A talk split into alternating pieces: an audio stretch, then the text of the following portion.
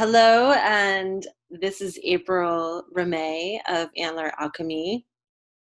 Hello, this is D. Real Graham with Black uh, with Black with Plants, and we're relationship with plants. And we're here today on the fifth episode, and we're really excited to speak today and have this conversation. And you know, just like we always do, this is a very fluid, open conversation.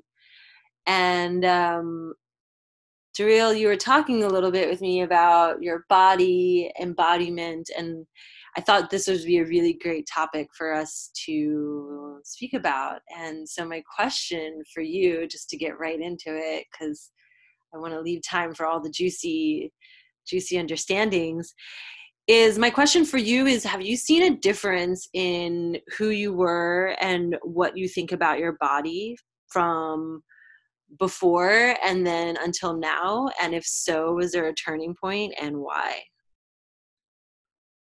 I think it has been a journey, definitely figuring out who I am, both as um, a person with personhood, but also as a complicated, dynamic, sentient being uh, mind, body, soul uh, has sometimes challenged me in ways that um, have made life appear very difficult. And I think during those moments of disembodiment, uh, pleasure and sensations that uh, traditionally give people positive uh, bodily feedback it was hard for me to register and i do consider a time period of my life as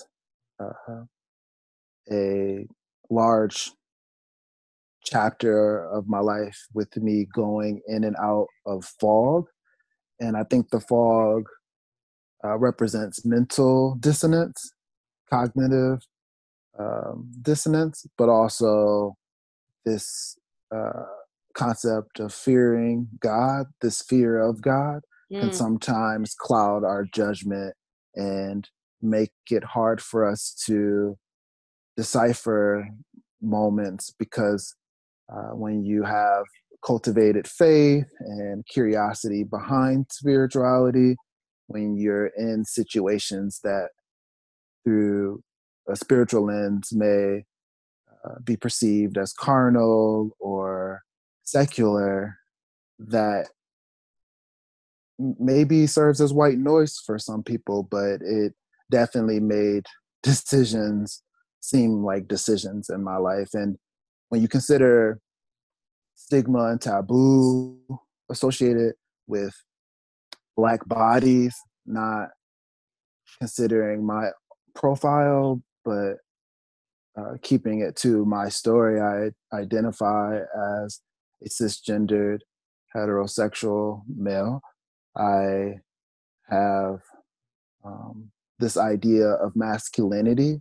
I've been trying intentionally to decolonize so that toxic masculinity isn't my pattern. Um, mm-hmm.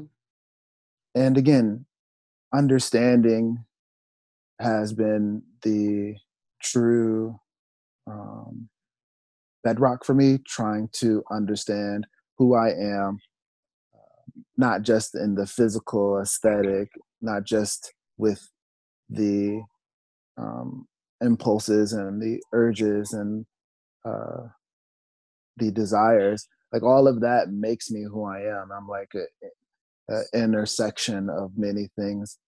And outside of the fog, but still uh, holding close this fear of God, I do see myself differently. And when I'm able to place value on my physical body and to really um, be okay to spend my lifetime understanding how to uh, be engaged with intimacy intentionally uh, in ways that lead to pleasure, not just for my own regard, but for the woman that consents to uh, embrace that intimacy with me if just for that one moment or a series of moments or however our life may uh, interface us. But yeah, I, I don't think it was one thing that clouded my judgment around how to be in my body or how to uh, um, uh, participate in uh, pleasure. Um, I think there was a lot of conditioning and um, like falsehoods that obscured relationship building, um, not just with um, uh, an individual, but really myself. Uh, hearing the um, chatter growing up around ideas of manhood or masculinity when when you're younger filtering it can be challenging. So to read it as toxic it may take you know it may be a while to process that. But now i think i have um, sensitivity to um, harm uh, especially done in uh, closed spaces around uh, acts of pleasure and intimacy. Um, i also know it was insecurity. I, I I struggle today uh, really honoring my my body in ways that give me confidence to uh, really stand on my own two feet and be proud of my hairy chest, for example. Uh, I, think I think that's something to be proud of. I think know? so too. I, shouldn't wear shame because of standards around beauty, especially the fabricated standards around beauty in this country. And as we talk, you're helping me see the different complications, the the different projections uh, throughout my life that have made it difficult for me to see myself um, as a person uh, capable, but also um, uh, that should be receptive to you know these thoughts that we have. I, I, I might be speaking for myself, and maybe you have had these thoughts too. But there are days now in my adult life, and now with this decolonized practice of caring for myself, I, I want uh, to indulge in these thoughts that are um, like smutty or uh, like that like make my body behave and like thotty. You know, like I want to be sensual, not just in the month of Pisces. Uh, uh, but there there are moments I want to really uh, live out what my brain is uh, gravitating towards, and my heart and my bodily organs are gravitating towards. But I uh, repress those urges or those impulses. Uh, I think sometimes in, in security, sometimes in uh, like world conditioning and societal conditioning, uh, but also because of this um, true um, commitment to uh, like I want to enter a space and be myself and not feel shame. And I think you oh well i imagine i, I want this conscious conscious relationship that we talked about in the last episode to come into play. And sometimes when i'm feeling very body i don't know the young woman or the uh, my my peer and and she should be revered and i should take all the steps to get to know her in ways uh, that are meaningful, you know, before shooting my shot to do something uh, that leads to penetrative sex or not, you know. Um, so yeah, it's complicated. I think as an adult, um, with my profile, with my understandings, with my growing and changing ideology around sex, and um, yeah, I, I don't know if I always feel safe to be full throttle, smutty, thotty, horny, in every sense of the way. I don't mean that in a joking manner. Like I, yeah, of course. I maybe sound calm right now because I'm trying to contain enthusiasm until uh, we both are able to contribute to today's episode. But yeah, sometimes I think a lot of it comes from not knowing if it's safe to mm. be D-Real and to, with consent, of course, embrace myself and a woman fully uh, regardless if we edge or orgasm or penetrate or not, you know? Yeah. Eh, so there's like a lot of things I love that you said is, you know, one, right, I really think about this and I, I think about these type of things because as a woman, sometimes I wonder, you know, what the hell are some of these dudes coming from when they step to me? And then there's some guys where I'm like, why aren't they trying to be out there more? You know, like moves on me because I think they're awesome and amazing.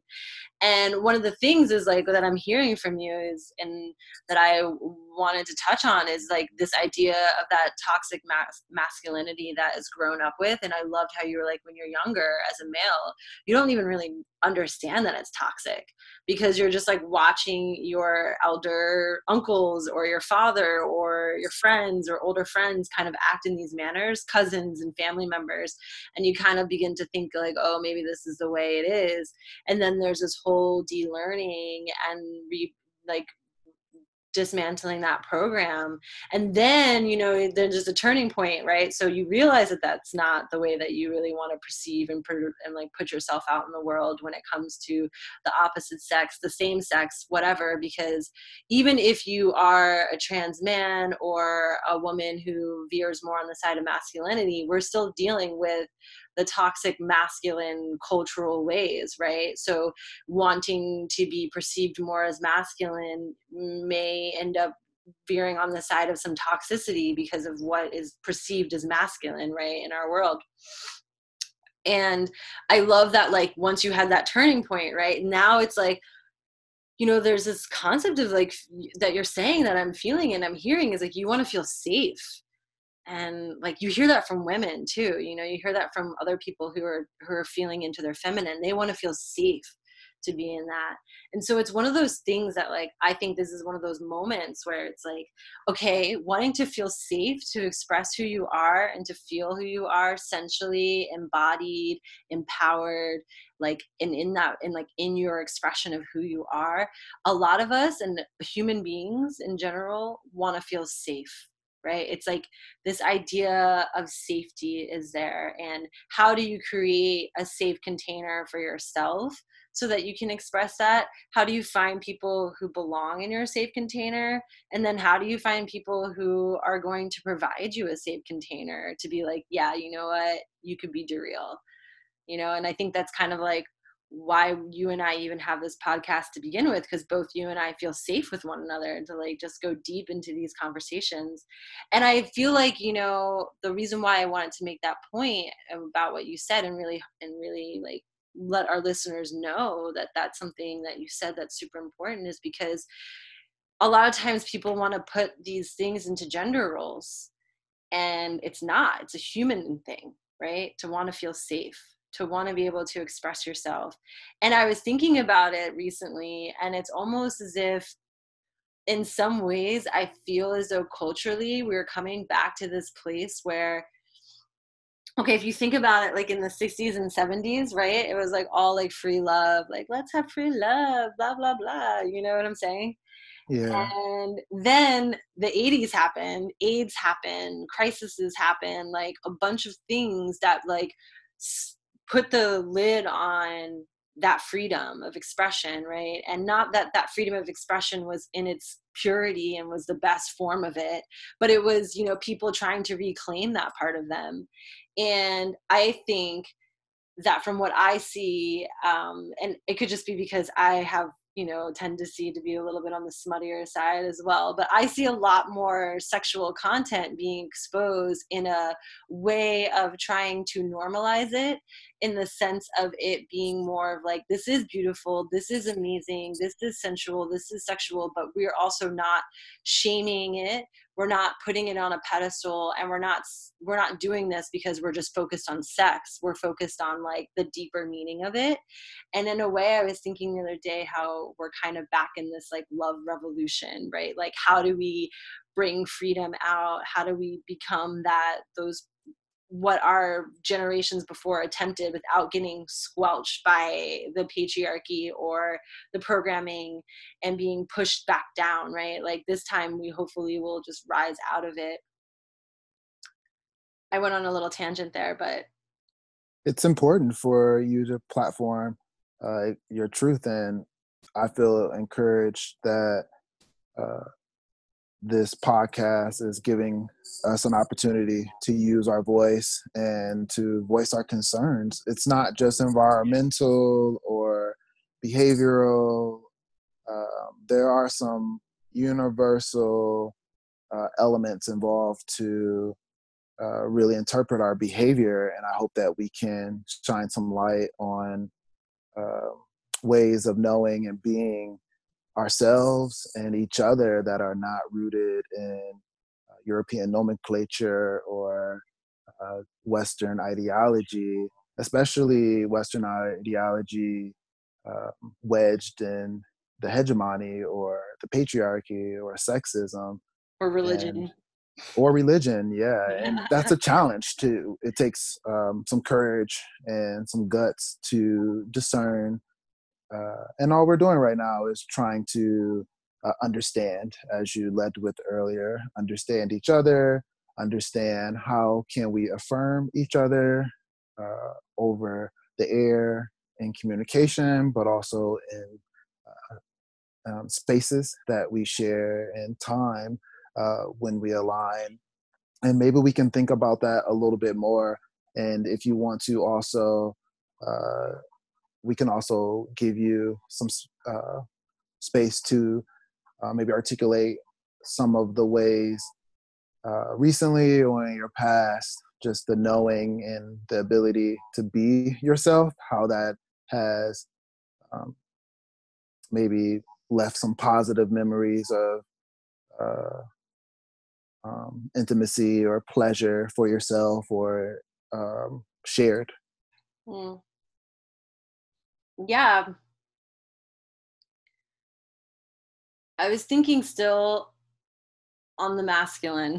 I was still thinking thinking still on your experience. Before we go to me i wanted to ask you another question if sure. you're okay with that. Yeah cool. So when you had that turning point and you felt as though um, now you're stepping into wanting to feel safe and be in these areas of really understanding your body.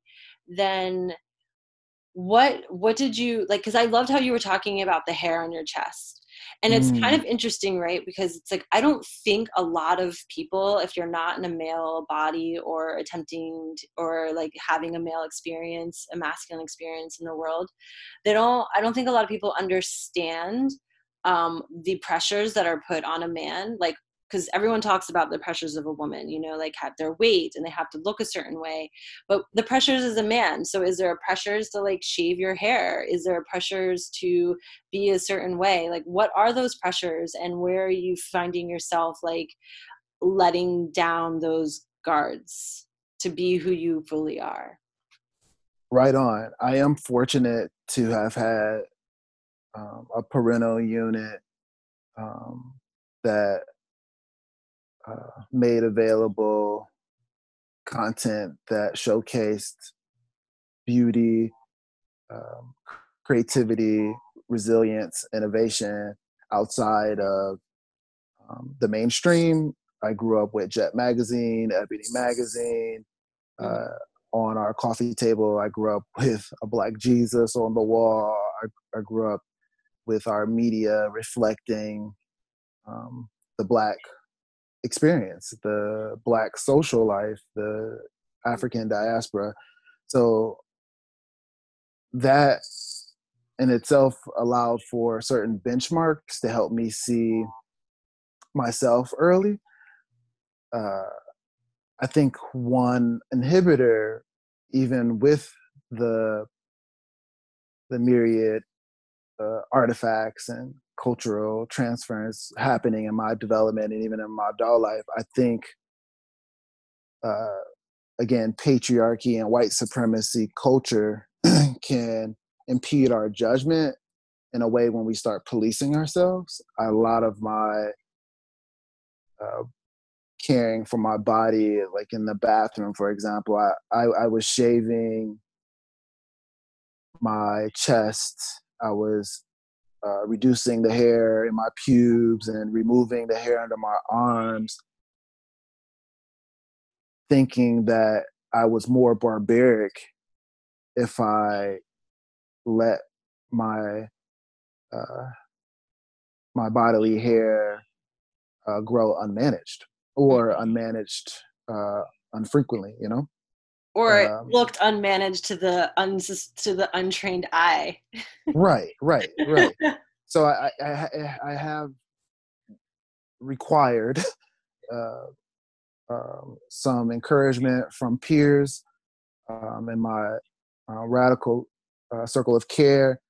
Um, I haven't uh, worn deodorant since 2014, 2015 uh, because of the encouragement of uh, a peer, and they helped me decolonize some of my toiletry shopping and habits around caring for self in the bathroom. Mm-hmm. I, w- I was thinking I needed to wear deodorant. I needed to mask the smell and then they helped me realize i didn't even know my body smell what was i masking did i need to mask and i actually grew have grown to love my i guess it would be called body smell right your pheromones uh, it it i i'm delighted by my body smell because i've grown accustomed to uh, treating myself um, with with care mm-hmm. um, and making sure what's touching me topical, what's going on my body. And it's been a slow marathon for me. I I, am really proud of myself for not wearing uh, deodorant. And I bring that up to say that's when I also made the shift to no longer cut my armpit hairs.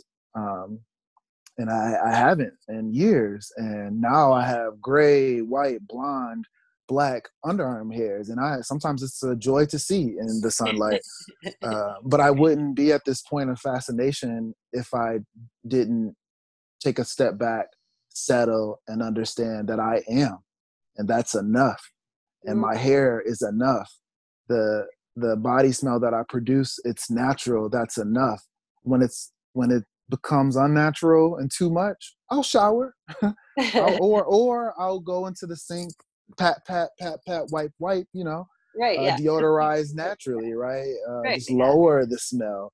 Um, so that um, interest to not police my body made growing chest hair less frustrating. It made growing a beard uh, less frustrating. And a lot of my ways are my act of protest for personhood uh, for humanity, uh, for autonomy, agency, and, and sovereignty.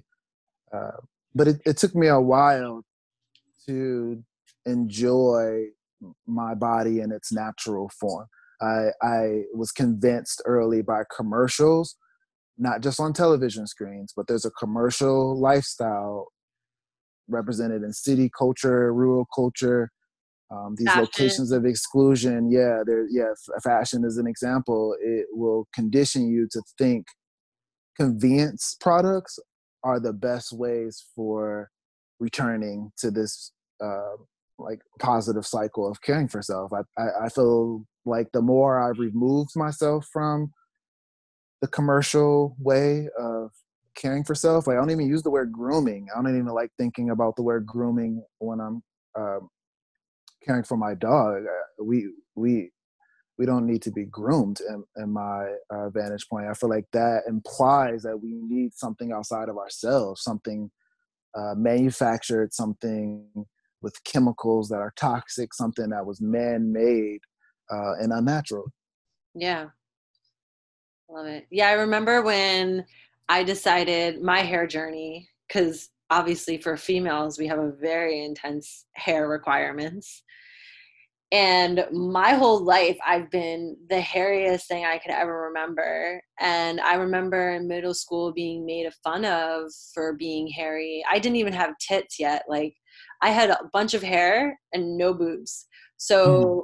Everyone made fun of me for being flat chested and for having hairy legs. And my mom was like, no, you don't shave. You know, I'm kind of similar to you. I'm really lucky that I grew up with the images in my home were of strong black females. Uh, my grandma was that. Um, when I went to church, luckily my mom, not luckily, but I'm just going to say my mom kept me out of the church life that was condemning. Mm. She kept me in the Catholic Church which was opposite of all of her sisters and brothers who went into the Baptist, but my grandma was Catholic. And so mm. I was in the Catholic Church with my grandma, but she's Black and Native American. And I ended up, when we would go into church, my grandma, I would be like, What are we doing here? And my, we called her Big Mommy. Big Mommy would be like, you're here to speak to God. Like you're supposed to have your own relationship to him. And she would always be like, don't let anyone tell you what he's telling you. Like this is your relationship with the higher power. And she even told me, she's like, you don't even have to believe that it's a man or a woman. It's it's beyond all of that, right? Mm-hmm. And so I was lucky, like you, to grow up in all of these experiences where it was supposed to be natural. My mom is like, stay natural. She never permed her hair. Um, she never relaxed her hair. She just let it be what it was. Um, but my mom still because she worked in the corporate environment still con- conformed in ways to the cultural norms right? Even though she didn't shave um, it, but I find out now, like when I decided to stop, I'm kind of going all over the place, but when I decided to stop shaving, I remember my mom saw me one day and she's like, Oh, she's like, Well, I'm guess you're just to let it all be there, huh? And I was like, Yeah. I told her, I said, You're the one who told me not to shave. She's like, Yeah, but you're way hairier than I am. and so she, you know, like even though she wasn't a person who believed in shaving, she didn't realize how much hair I was to have on my body, you know, when she was promoting this to me as a young person but right. being made fun of obviously you know i stole razors from my dad and i shaved when i was younger without my parents knowing because i, I didn't want to be made fun of. And it was such a cumbersome thing shaving all the time. I literally am the equivalent of a man who has the five o'clock shadow right? Like they shave in the morning and then their beard is already there in the afternoon. That's how i am in my body. Like i shave in the morning and all the hair is pretty much back at the end of the day.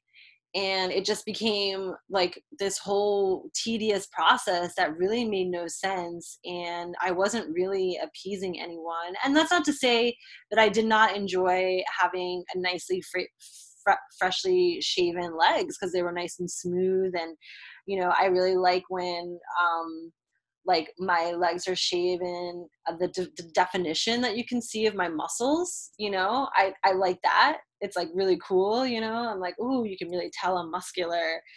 Um, so that was kind of like a thing for me but uh and then i ended up going into waxing like um natural waxing, Brazilian waxing, which I think is the greatest when you have a natural Brazilian. And I have this 81 year old, 82 year old Brazilian waxer in DC, and she's just from Brazil. She uses all organic, you know, no strips, whatever. And I got into doing Brazilians and and taking care of myself around my pussy and everything like that and doing all of that and i was a swimmer for 14 years too so like you definitely had to manage your hair when you were swimming um, so there was just a lot around that. And I remember when I realized I don't have a job. But even when I did have the job, I stopped shaving. That's when I stopped shaving. I was still, I still had my corporate job. Um, but I just realized I was like, you know what? I'm just kind of over it. And it would be winter time, and you know, you'd kind of like some girls do this. You like let the wintertime legs roll in because you're just wearing long pants and whatever. You're not really showing your legs that much so and then i just one spring i was just like i'm not going to do it anymore and I just stopped. And then from there, it, then it was the armpits. And I stopped wearing deodorant long before I stopped shaving. Um, I personally have a really intense, strong pheromone body odor, is what they call it, BO. And there's a bad connotation for BO, but BO just stands for body odor. I have a really strong body odor.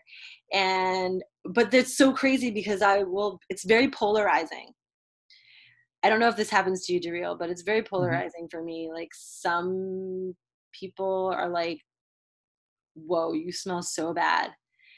And then other people are like they can't get enough. They i literally have people come up to me who who i know who just come up to me to smell me mm. because they're so infatuated with that odor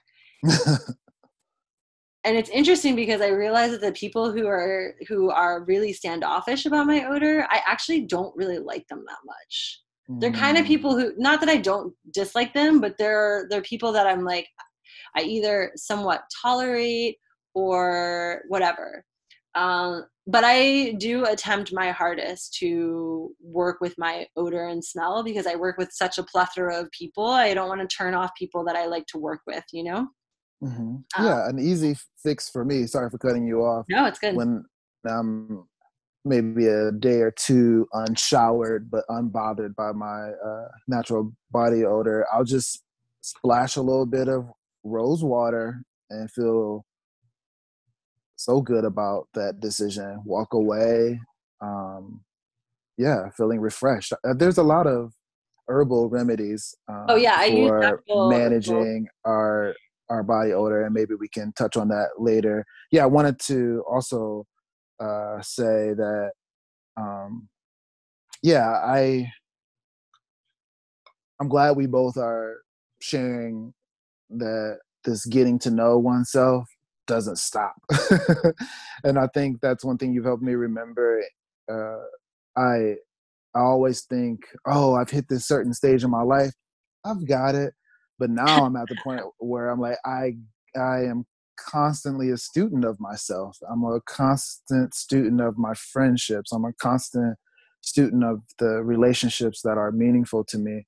And that role of student teaches me to bring myself and to be myself and try not to allow cognitive dissonance or bigotry or prejudice or racism um, silo me away from um, community and collective wellness and opportunities to do exactly what you said spend time in our bodies mm-hmm. to embrace our quirks our quiddities the hair that uh, um, grows everywhere right um, yeah and it's still self I still get really self conscious sometimes. Like, you know, I think about these things. Like, I'm going to be going to meet up with some friends at the beach, and I don't shave, and they have kids, and they're, I don't know who their family is, you know, and I'm just like, oh my God, like, I'm going to the beach, and, you know, I don't do bikini waxes, I don't do any of that, and I'm a hairy person. And it's always like really actually people are like oh you're so brave you have so much courage. And i'm like i'm sometimes actually still self-conscious about it. I mean it's been mm. three four years but i still get kind of self-conscious about it because i'm really not trying to turn people off from me because i made these choices i want to just be like you said feel safe to be who i am it's not like because I don't mind if people decide that they feel as though they have to shave. I'm not sitting there judging anyone if their legs are shaven or not. So when I feel like maybe I might be getting judged by those things, sometimes it gets a little self conscious or a little insecure. I can feel that way because it's just like I want to have the freedom to be able to be what's comfortable for me. And quite frankly, managing all this hair care is just a waste. it's really a waste of my time. I have so many other things to do in my life. And right I actually like my hair. And you're uh, speaking on liberation, we become uh, bondaged by societal norms. Uh, mainstream calls what we do unconventional when we care for ourselves in natural ways or with ancestral ways of knowing and being in mind. I think that's hilarious. And I'm glad we can decenter some of these punitive ways of treating uh, indigenous knowledge and ancestral ways of uh, caring for self and um, enjoying embodiment. Over the years, I've had different experiences, different teachable moments to help me understand techniques for deeper mind body spirit connection. Mm. Again, I think that helps me to uh, enjoy embodiment in ways where I can practice Kegels, erect or not. I can uh, really enjoy those moments of penet- penetrative sex or masturbation uh, without. Um, I might sometimes, you know, go through the uh, mental wheelhouse of uh, just rub it out. Oh, just like old habits of thinking. But I, I'm getting better now of not uh, like you said earlier, you used the word um, condemn, not condemning myself from um, wanting to care for myself fully, even if it does require rubbing one out, uh, or or taking a picture of myself nude and uh, and um, um, gaining consent to send that photo to um, someone on a mobile device, or just like I never, it was recently, maybe in the last couple of weeks, I never in my life recorded myself video for real, for real, naked, like not with intention, not consciously. I was like, I wonder what that would be like, you know? And I think it goes back to what you're saying, me growing my confidence, growing this awareness of being present in my body. Mm-hmm. I I did a years years ago. I um, removed every mirror from my house. Uh, what? Uh, and I lived for like three and a half years without a mirror in my house. And it drove women crazy that would visit my bedroom. And it really drove my mom crazy when she made her in free, frequent child check-in visits. But anyways, uh, this this practice was really good for me because I got in the habit of not really caring about what I looked like right away in the morning. One of the first things I would do traditionally waking up would look in the mirror at myself before brushing my teeth, before relieving myself, before showering. And sometimes that first impression can leave uh, a longer, unpleasant impression. Uh, I wanted to exercise getting up and just really enjoying who I am, regardless of what I look like. So, again, a lot of my interests and curiosities around embodiment embodiment have little to do with like my physical aesthetic or appearance. I can appear charming to one i can appear uh, um, unpleasant to one. That matters to me not. But it does matter to me um, that i'm able to look in a mirror and feel safe you know Uh, mm-hmm, yeah. I, I want to be able to look in a mirror and not have eyes of condemnation or eyes that are going to police myself with the same intentions as uh, a bigoted cop. You know, I, I wanted to train myself to look in the mirror, not to look for my blemishes, not to look for my scars, not to look for the stain in my shirt. But when I look in the mirror, it's just to say hello. It's to remind myself of those positive memories those communications and behaviors that have led me to the point where I am today, and it's going to push me forward. I love that. That's beautiful. I don't know if I could ever go without mirrors, so I could. yay! Round of applause for Jareel. but I'm sure you've gone without, and that's the point of that story. We sometimes we have to I go without, without mirrors, tools yeah. or traditional elements of our day to day yeah. to help train our minds to be who we really are you know yes definitely but i think that's a beautiful practice if if one is able to do that i mean there has been times um like when i was in the jungles i didn't have mirrors and I would obviously like sometimes look at myself in my phone. My phone was on airplane mode, obviously. I didn't have any service or anything. It was just literally just so I could take photos of plants if I wanted to.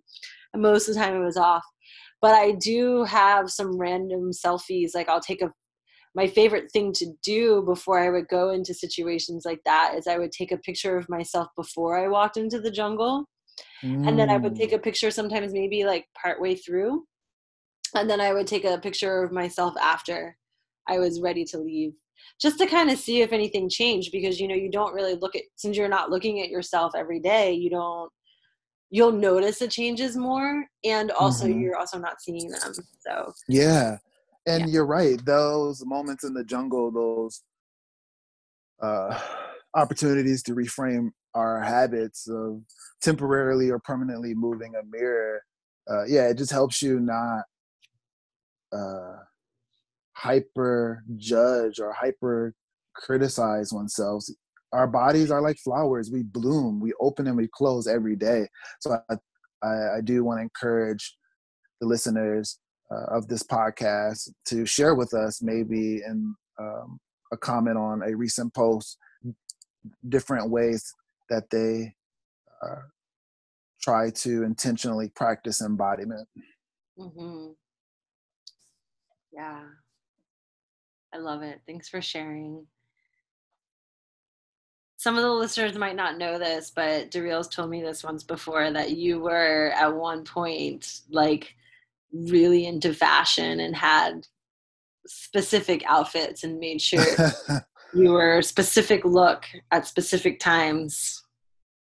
Yeah, I would save lunch money to buy Double XL magazine. It's a hip hop uh, periodical uh, or the source, and I would uh, I would study the words because language is important, and I really do think some of those uh, outlets were our elders in communities that were predominantly white or sometimes when you are tokenized in different systems and institutions you needed those type of outlets to help you see where you could take things or where uh, we have taken things um, as we have evolved our uh, sensibilities around clothing ourselves for modesty purposes and for nudity purposes. But yeah, I used to really enjoy finding ways to dress myself and then go to spaces to see no one else wearing what I was wearing. Like that was really fun. It was really fun. And I, by the time I was a teenager, if I went on a trip, I would go on trips as a young person, uh, as an athlete or a scholar or for just vacation. Some of the money that I would save from cutting grass or doing odds and end things for people, I would go to these different places, find the place that's selling hip hop gear and shoes, buy it there because I know that's a different marketplace and it's not going to be available in my hometown and then come back home with it. Like it was really fun. Uh, and i didn't do it to try to be vain or braggadocious. I was really trying to exp- it was my way of expressing my creativity. I didn't really talk to people the way we are talking on this podcast and in our um, unrecorded uh, conversations. And if i was in public spaces or spaces that intersected me with other individuals, I was trying to bring through a way of dress something that they didn't see. And if they were going to bring prejudice or bigotry or some of those um, elements of violence that I uh, endure now and have endured in my development, I wanted, again, the way I dressed myself to show them that I'm resilient and I'm not going to let that uh, mistreatment or um, unwarranted judgment take away who I am, even if I am spending my cash and coin on petty garments.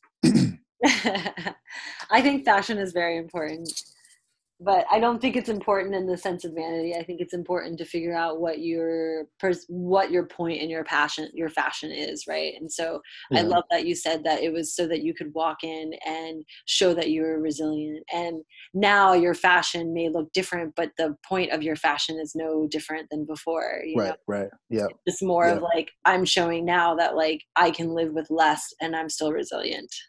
Definitely. still smart. Yeah. i'm more than what i am on the outside. So i think that's the fun thing about fashion and i think that's the fun thing people should remember when they're embodying themselves. It's like this is supposed to be fun this is supposed to be life. This is supposed to be you know an opportunity to really know oneself. And that's why being embodied is so important. And that's why what you look like is important but it also is not important. It has everything to do more with you know your intention behind it your intentionality. You know are you a person who doesn't shave your armpits because you really like have a great thing about it? Or are you just not shaving your armpits because you think that's the fashion?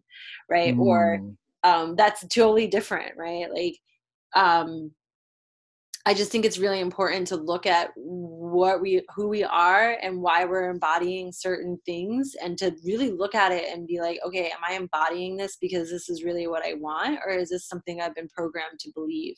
And that's on all spectrums right? Like am I programmed to believe that the only way you can look spiritual and um, that you're in this one way is by having like sacred geometry and tattoos and gauged earrings or whatever. And I know that like I look like that, but that doesn't mean I have to be that way or look that way all the time for me to be a spiritual person. Um, so I think it works in all realms, right? Because like there's there's people who will look at someone and think oh that person must be spiritual and have their life together but in reality they don't practice anything. They just know it's a fad and they know mm-hmm. that if they dress or look that way they're more likely to find people in that category which is okay. But you know it's just a matter of like what is your intention? What are you really trying to get across with your embodiment? And are you really embodied in yourself? And i think that the physical is a representation, but also a physical is just one part where the full embodiment of oneself, those things will change and flow. For example, I'm I'm not a pink girl, but lately, like my nails have been done all like nude and pink, and um, you know, every item or clothing I bought recently um, has been pink, and I'm like, what am I doing? like what is going on you know and yeah. i and, and i'm like am i doing this because i think i need to be pink or what is behind it and i realized like you know for me it's i've been working on a lot of my softness and my femininity and it's just something that i guess i'm reclaiming and mm. allowing to come back and just be like in this place of feeling really good about it and just being like yeah i really like this i like this pure simplicity this actually matches me this is kind of where i'm at in my space and i don't think it makes me any less spiritual or any less mm. warrior-esque or anything it doesn't change who i am dynamically um, but it might change the way people think about me when they first meet me but that's okay. mm. what it's that's a, how I feel that's a good word. I'm glad you you've used it today. Reclaiming. Mm, yeah. Yeah. It takes time, and it's gonna. I mean, time is concept. We understand that, but we'll need more lunar cycles and uh, seasons to continue this practice of reclaiming and um, embodiment. Full embodiment, yeah yeah and i think that like i guess one of the things i want to get across i think that's really important to our listeners and and i would love to hear what your thing is but like actually let's go with you first. Okay. Question is what do you what what words of advice or wisdom i would let's say instead of advice let's say wisdom what words of wisdom do you have for our listeners around being embodied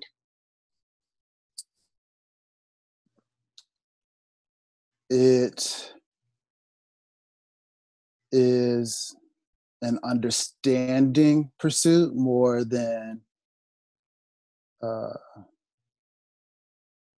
something to complete or to just do.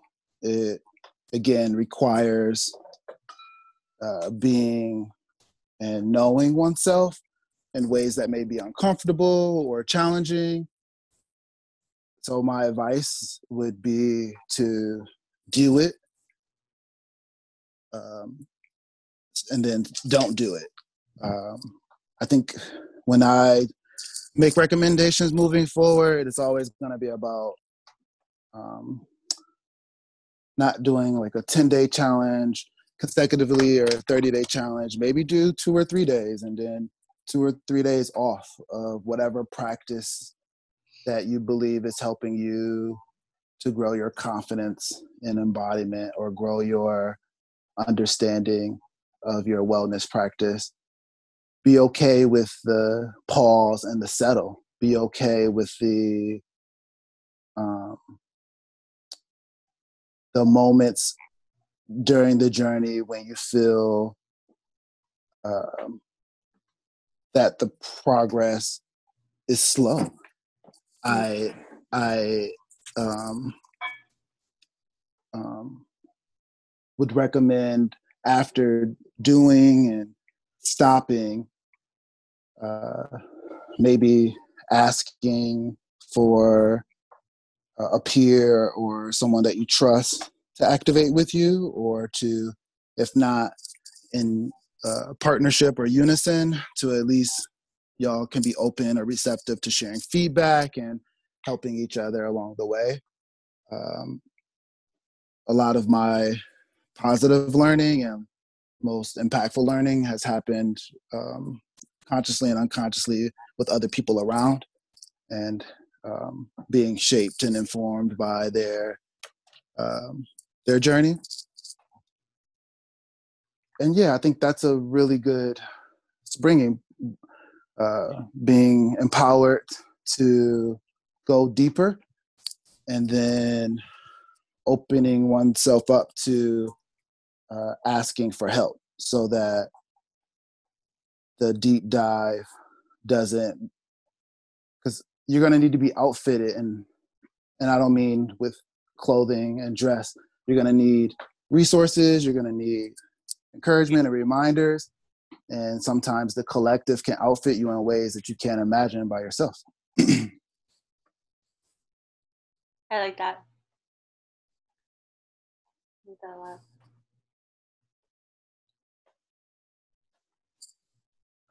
So I think for the listeners to give a little bit of wisdom about embodiment, I love the idea of like realizing that this is a process there's really no end to it and that there's going to be so many ebbs and flows of times of being one way and then being another and i want to give the wisdom to have fun with it to mm. realize that like living life is fun to mm. bring in the joy to bring in the play to bring in the sensual nature to bring in that ability to really be with yourself and feel safe with yourself because i love this concept that we started off with safeness right like mm-hmm. i am safe because i am me i am love I am safety for myself. And then realizing that I think when we when a person decides to be fully embodying themselves, there is a part of that act where you end up becoming revolutionary Mm. You end up becoming a spokesperson for embodying yourself for someone else. People are going to have questions. People are not going to understand. People are not going to like it. People are going to think you're weird. People are going to have all the things. But people are going to think that about you if you embody yourself or you don't. Mm. And I think that by having fun, enjoying who you are, and embodying who you are in this moment, and realizing that it's all temporary, right? So, what you embody as yourself today doesn't have to be who you embody yourself tomorrow. So, it's not a serious endeavor, but it's a very serious endeavor. Definitely. You know, like it's not like, oh my God, this is going to be me permanently, but it's like, oh my God, I need to make this serious because this is me now and that's all we have in this moment is now and to step into that moment with joy fun sensuality understanding life is temporary and understanding that when you do this work you are taking on the role of an activist mm. people are going to ask mm. questions people are going to notice there are sometimes I, and i don't want to talk to anyone about my appearance but it never stops because I'm not maybe that day like maybe I don't feel like talking to people about my appearance but I'm going to be wearing my three-eyed sunglasses when I go out and eventually someone's going to ask me something about my third eye. And eh, you'd be surprised how many I'm doing air quotes right now normal looking people are walking around and ask me about my third eye. One guy asked me he's like oh he's like you have uh you're covering your third eye with your sunglasses. He's like does this mean you're going to tell me my future? And i said no. You're going to use your third eye and figure out your own future. Mm. and he and so in and, you know all these times all these moments it's like just by embodying who i am there because i am an activist there are these small moments that I meet these random people that I'll never talk to again, and I have these really interesting conversations. Mm. And it should be a, a a determined step that you take, and if you do decide to step backwards, it's to settle and reclaim. It's mm-hmm. to mm. breathe. It's to embrace. It's to help your your your vessel return to homeostasis. It's a process. You're right. It's it's worthwhile. It's it's frustrating, but yeah, I hope it's a determined step that we yeah. all are taking forward. Yeah, yeah, and it's a one small act of activism that has a very impactful nature. Um, and it's over time and it's staying in your space and staying embodied and people believe people when you are true to yourself more people believe you no matter what that truth is especially if you continue to be able to embody yourself over time. Begins to people begin to see that you're like this is who you are. They're like oh okay yeah this is really who you are. Mm. so i wanted to as always bring it back to the plants and we the listeners might not know this, but sometimes we talk a little bit before we do the podcast. And we both picked the same plant today because we've both been dieting the same plant or dieting, mm-hmm. immersing ourselves in the same plant. I try not to use the word diet anymore. Dieta is really where it comes from, but direct translation from that. But I've been working on using the word plant immersion because I'm immersing myself in this entity and this being and allowing a creative, co creative process happen with our biochemical nutrients sharing messages and changing the landscape within my body. And both you and I have been working on the same plant. And that plant is drumroll. Burdock root. Burdock root. Yay. so tell me why you love burdock root, why it makes you feel embodied, and please tell the juicy details. I first uh, was introduced to burdock root through uh, April's um, Herbs Are Teachers um, online program, and afterwards made it um, a habit to uh, return to the local co-op and buy uh, by the ounce um, return burdock to my apothecary. It is a pleasant herb to uh, um, uh, you can infuse it with water overnight or throughout the day and benefit with the herb solo or you can blend it um, i noticed that it has a taste which isn't as earthy as one would assume. And if one does notice the earthy tones, I think it registers to me as like a sweet, hinty, um, hints of like sweetness. And I don't know, I really love it when I drink it alone. It's one of my favorite single brew when I'm um, making herbal infusions night or day.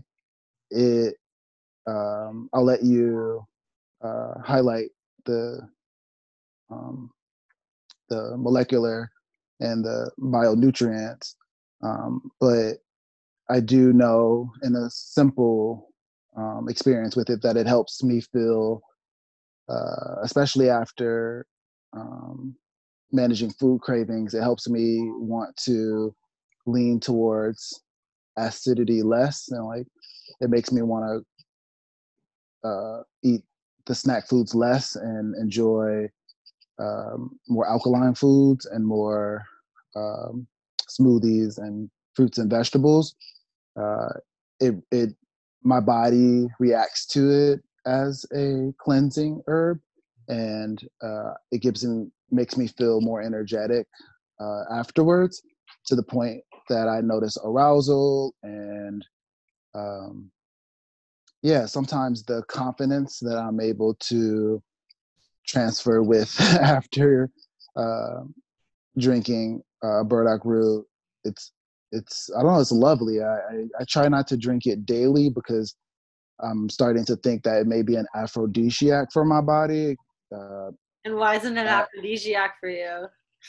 Yeah, it, it definitely In what triggers way? arousal. It makes me um, think about sexual thoughts. It makes me want to act on my sexual thoughts, and uh, sometimes my day doesn't um, make for sexy time or sensualness.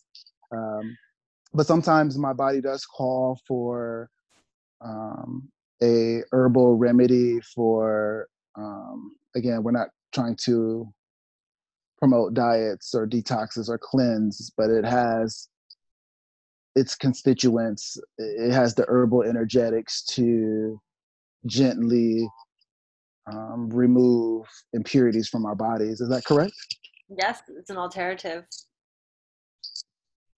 And tell us more about your affinity for burdock root lately or of all time.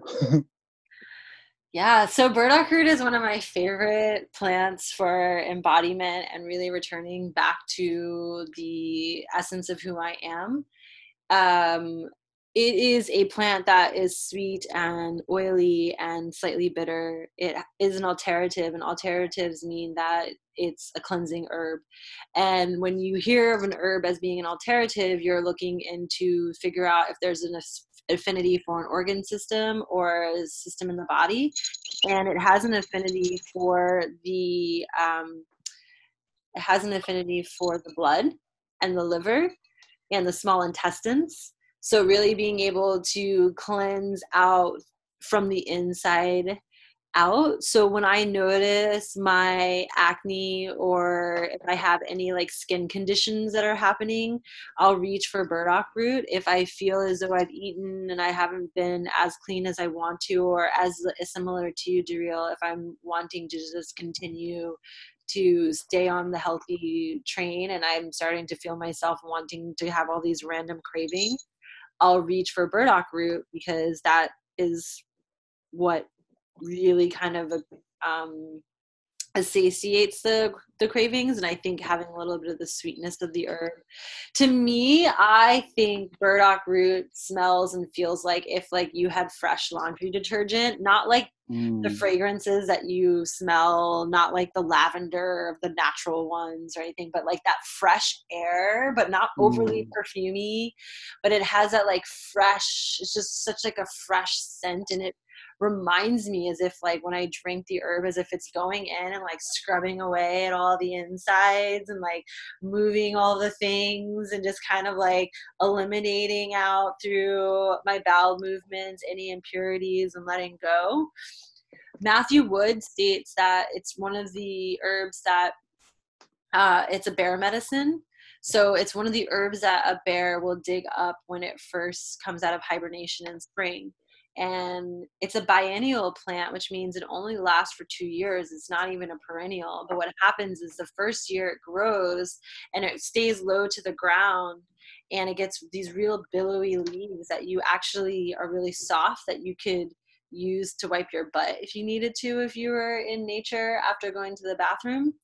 And i think that that has like a really good indication for how it cleanses into the intestinal the small intestines and it really helps with the bowel movements it's also oily an oily herb and that's really important for hormones and this might mm. be why you're having like that increase like feeling of sensuality and increase um uh abilities of feeling a certain way because mm-hmm.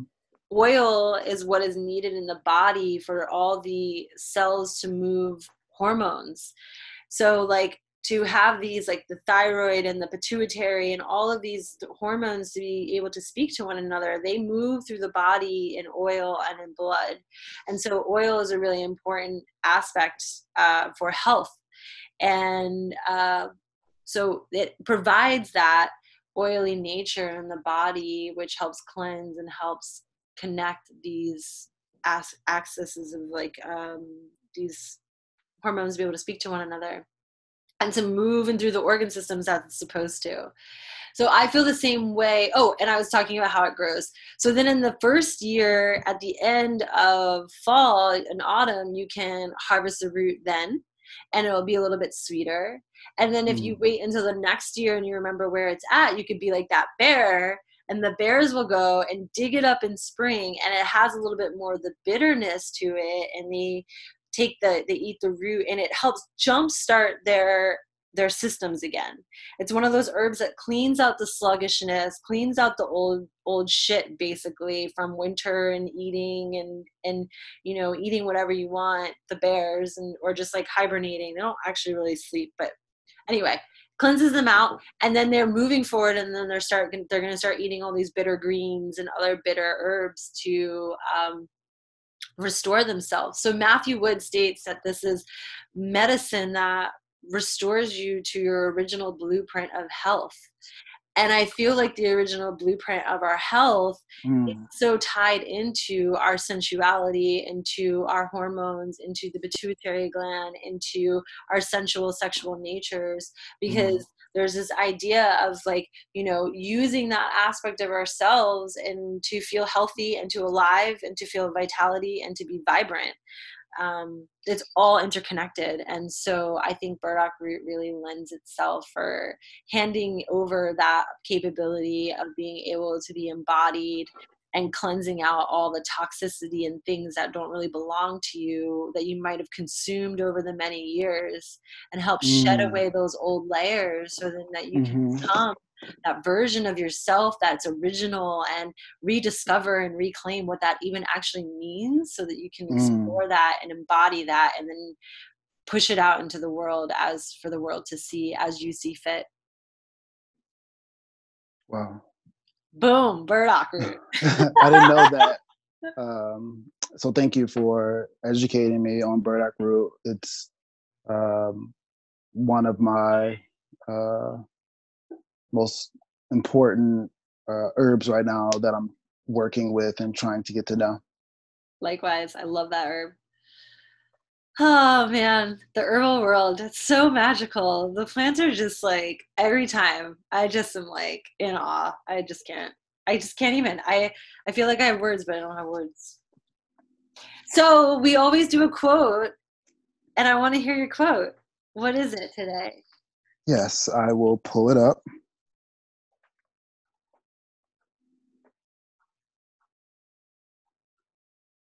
Going to the page. Okay. I am quoting from uh, medium.com. Uh, this was published by Non White Works, October 16th, 2017. It's a two minute read, but I'm only going to quote um, text that uh, that I noticed that was in bold.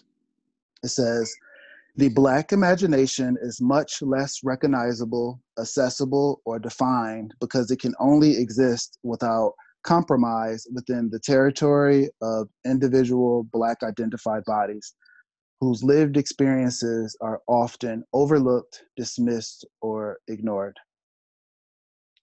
Um, I am trying my best to imagine more and uh, truly be fearless with um, my imagining.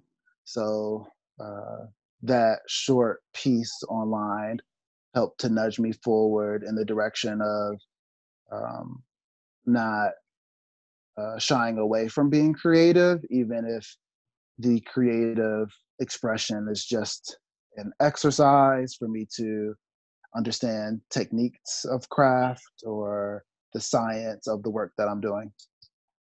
I love it. And can you read it one more time? Because it was very full. Yes.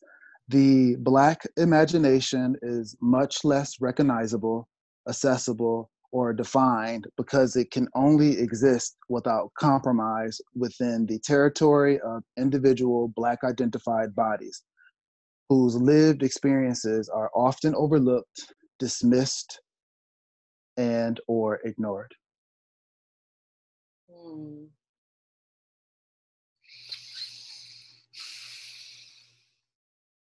Thank you. What quote do you have for us today? So, my quote today comes from Lao Tzu, hmm. a Chinese philosopher, um, who he wrote the Tao Te Ching. The mm-hmm. Tao is basically just translates to the way. And this is one of my favorite philosophical um, texts. I'm really into martial arts, so this was one of those texts that was really that's really important to me. And it's about um, self-examination, and it goes, knowing others leads to wisdom. Knowing the self leads to enlightenment. Mastering others requires force. Mastering the self calls for inner strength. Mm. That's beautiful. It resonates. Yeah.